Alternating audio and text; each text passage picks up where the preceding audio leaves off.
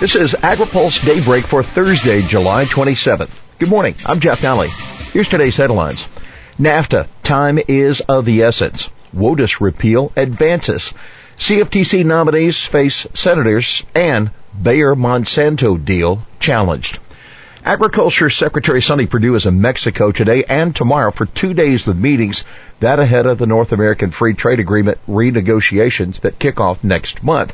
Perdue will be the guest of Mexican Secretary of Agriculture Jose Calzada Rovirosa in Merida. The meetings will include a panel discussion with U.S. and Mexican producers, several agriculture site visits, and a joint press conference. Move quickly on NAFTA, lawmakers say. Farm state lawmakers are urging the Trump administration to finish the NAFTA renegotiation as quickly as possible. House Agriculture Chairman Mike Conaway said yesterday as he wrapped up a hearing on NAFTA, time is of the essence. Conaway noted the concern expressed at the hearing that uncertainty about the negotiations could cost U.S. producers precious market share. But the chairman also said he thinks that agriculture could ultimately benefit from an updated NAFTA. Conaway said, whether you're focused on maintaining current market access or you're eager for the prospects of expanded trade opportunities, production agriculture stands to benefit from a modernized trade agreement with our neighbors to the north and the south. Former chairman of the committee, Representative Frank Lucas, Republican of Oklahoma, suggested during the hearing that the outcome of the negotiations also is important because it will set the framework for future bilateral deals that the administration wants to do. Conaway said he's been assured by Commerce Secretary Wilbur Ross that the terms negotiated with the Trans-Pacific Partnership, which included Canada and Mexico, would become a floor for what the administration seeks to get in the NAFTA renegotiation. The TPP included provisions that the dairy industry wanted to protect the use of cheese terms such as Parmesan and Feta that the word of former Ag Secretary Tom Vilsack, who's now president and CEO of the U.S. Dairy Council, as he testified yesterday. Trump moves ahead on WOTUS repeal. The Trump administration today kicks off a 30-day comment period on withdrawing the Obama-era waters of the U.S. rule. The EPA and Army Corps of Engineers are publishing a proposal that would kill the existing WOTUS rule and reinstate the jurisdiction of the Clean Water Act the way it existed before 2015.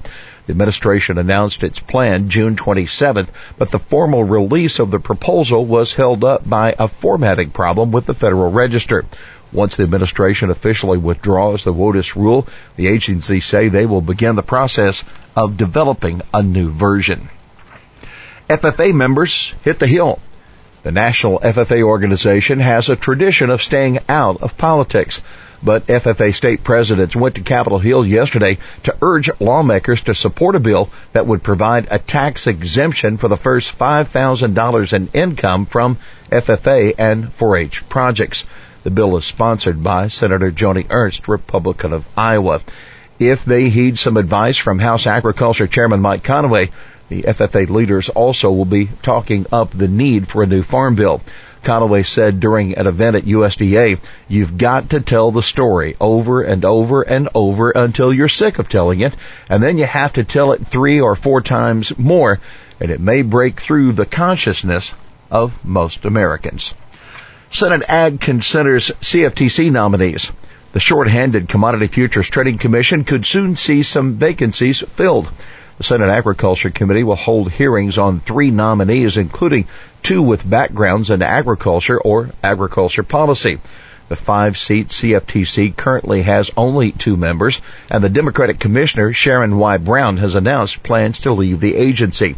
The nominees that the committee will consider include two Republicans, former Senate Ag Committee aide Dawn DeBerry Stump and Brian Quintenz, a former House GOP advisor, and one Democrat, Russ Behnam, an advisor to Senator Debbie Stabenow, the ranking Democrat on the Agriculture Committee. Some 25 farm groups wrote the Senate GOP leadership this week urging quick confirmation of all three nominees. The group specifically praised Stump and Behnam for their ag backgrounds. The letter said, now more than ever, it's important to have strong advocates for agriculture at the CFTC. This is actually the second confirmation hearing for Quintenz, who originally was nominated by President Obama but never received a Senate vote. Merger opponents appealed to Department of Justice on Bayer Monsanto. The National Farmers Union and two other organizations are making a case to the Justice Department for blocking the planned Monsanto-Bayer merger. In a 17-page white paper, the National Farmers Union, Food and Water Watch, and the American Antitrust Institute argue that the merger of the seed and agrochemical giants will increase farm input costs and leave growers without alternatives. The groups argue, among other things, that the merger would eliminate competition and research and potentially reducing incentives to innovate and degrading the quality of innovation across both traded crop seed and non-genetically modified conventional seed. In a statement, Bayer said it remains convinced that the merger will create new and superior products and solutions to help them produce more safe, affordable, and nutritious food for all but Bayer also restated the company's willingness to undertake necessary actions, including a certain level of divestitures that the Department of Justice may require. Senators to USDA press China to lift poultry ban. It's been more than two years since China banned all U.S. poultry products after a bird flu outbreak here. Now, a long bipartisan lift of senators is asking the USDA to push for trade resumption. The letter from 37 senators says the poultry industry provides thousands of high quality jobs in our rural communities and the reopening of the Chinese market would provide a huge boost for these rural areas. We encourage you to remain focused on the next steps to officially reopen the Chinese market as soon as possible. The senators say they're encouraged that China has started the audit needed to reopen its market to U.S. poultry and they want USDA to make sure the work gets done. Here's today's He Said It. If you followed my Twitter account, you get kind of the idea that I like FFA guys, and particularly FFA gals. That Ag Secretary Sonny Perdue to the FFA state presidents. Well, that's Daybreak for this Thursday, July 27th. AgriPulse Daybreak is brought to you by McLeod Watkinson and Miller, America's most experienced law firm in agricultural and derivatives law, and by the United Soybean Board. For the latest news out of Washington, D.C., visit agripulse.com. For AgriPulse Daybreak, I'm Jeff Nalley.